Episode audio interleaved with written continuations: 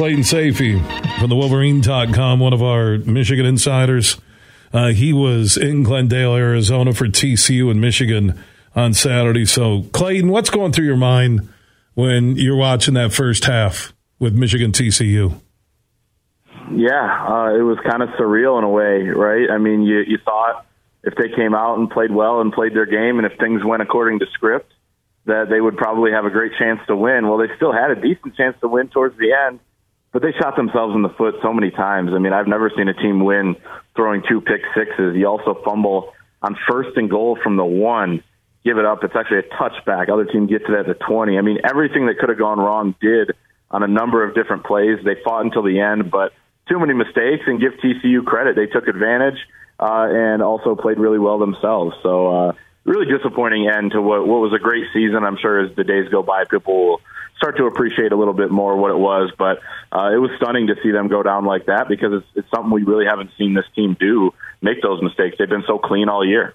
Yeah, I said the only way they would lose would be if they hurt themselves. And, you know, you scored 39 in the second half, but you deliver the first half without a touchdown, and you had so much going on close to the goal line. The opening run by Edwards, the crowd roaring.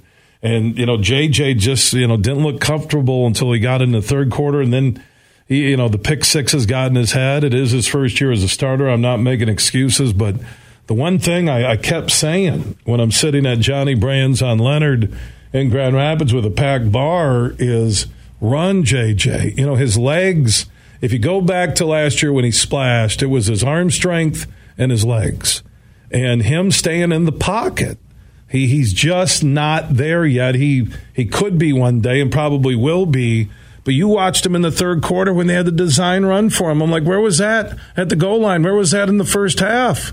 How do you not sneak him three times? Why hand off to the fullback? Why risk a bad snap or exchange? I mean, there's there there's so much from a coaching perspective, and yeah, and I'll put the the, the pick six on JJ but uh, the coaching in the first half, they it's like they spent three weeks out thinking themselves and not doing what what got them to dominate Ohio State.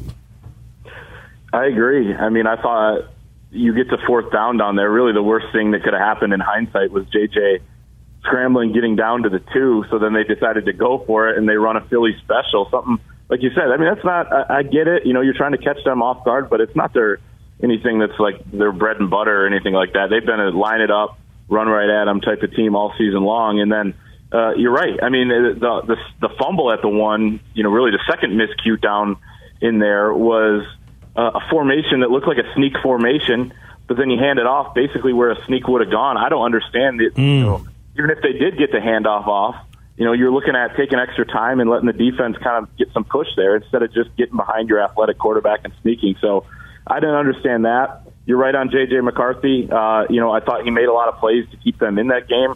You look at the second half, he had close to 200 yards passing, and he actually ran for 77 yards in the second half. Agree with you. Run him more early. Seemed like there were some more opportunities there to do that. Uh, interestingly enough, Michigan scored 45 points. That's the most uh, out of any offense in the college football playoffs this year. Michigan holds TCU to 37 offensive points. That's the lowest amount any offense in the college football playoff scored this season. Of course, 42 41 was the final in Georgia Ohio State, all offensive touchdowns and, and scores. So you're looking at those mistakes that to me were the difference. And I know that a lot went on in between those, but the miscues, the coaching mistakes, the interceptions, um, and Michigan got some breaks themselves. But that, that those are the things I think Michigan fans are going to be looking back on for a long time. This will be one of those ones you'll look back on decades from now and what could have been. It's not rocket science to figure out that JJ rushed for 77 yards, threw for 200. Then the defense doesn't know what you're doing, and your team drops 39 in the final two quarters. Uh, where was that initially? Where was that to create? Uh, the defense not being able to tee off on him in the pocket. Why is every drop by Michigan a deep drop? And then JJ, you know, is waiting, waiting, waiting, and then here comes the rush, and he got away from it a couple of times. Uh, but man, use his legs. I, I, he's not. He is not a pocket passer. He's not.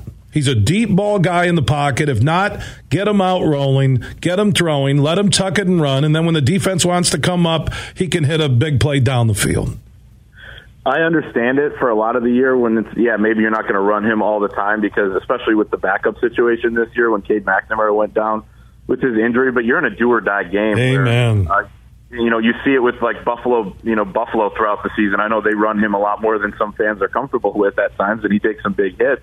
But you, you see in some of those bigger games where they really unleash him. Um, and that's just one example. Of course, there's there's others when you look at running quarterbacks, and uh, you know I think JJ is going to get better in the pocket. He had a lot of time back there at times, uh, and they did hit on some of those deep balls, but I thought he bailed a little bit early a few times as well.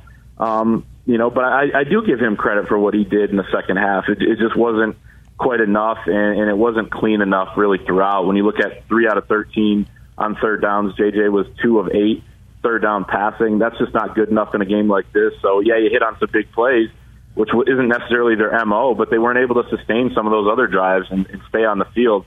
They really would have put up a, a crooked number there, I, I think, if, if they could have done that and, and played how they did. It was kind of one of those goofy games that didn't go the way uh, any games you, you had all season. And uh, man, they still had a chance at the end, which was amazing. But um, really disappointing end for Michigan. Yeah. Uh, you know, as we said. Yeah, just the, the bubble screen at the goal line. Hopefully, there's a can of uh, gasoline right now in a dumpster behind Schembechler Hall, where that thing, that entire playbook that has a bubble screen on the goal line is being torched. That and bringing it, you know, so you're relying on a trick play and at at the half yard line, uh, a handoff.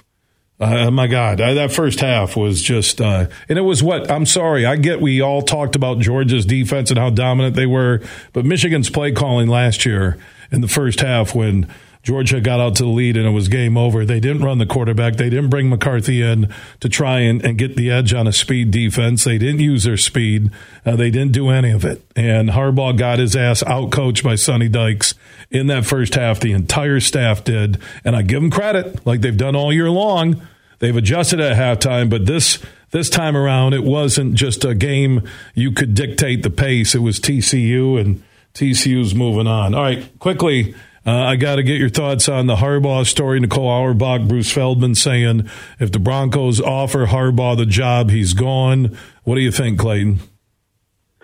Yeah, if he gets an offer, I mean, it wouldn't necessarily shock you. This is the guy that interviewed back in February with Minnesota. Um, at the same time, you know, it, it's kind of one of those things where it's here we go again. We'll have to see exactly how it plays out. Will it drag on for weeks, or is he their number one guy? Do they offer him right away after another conversation?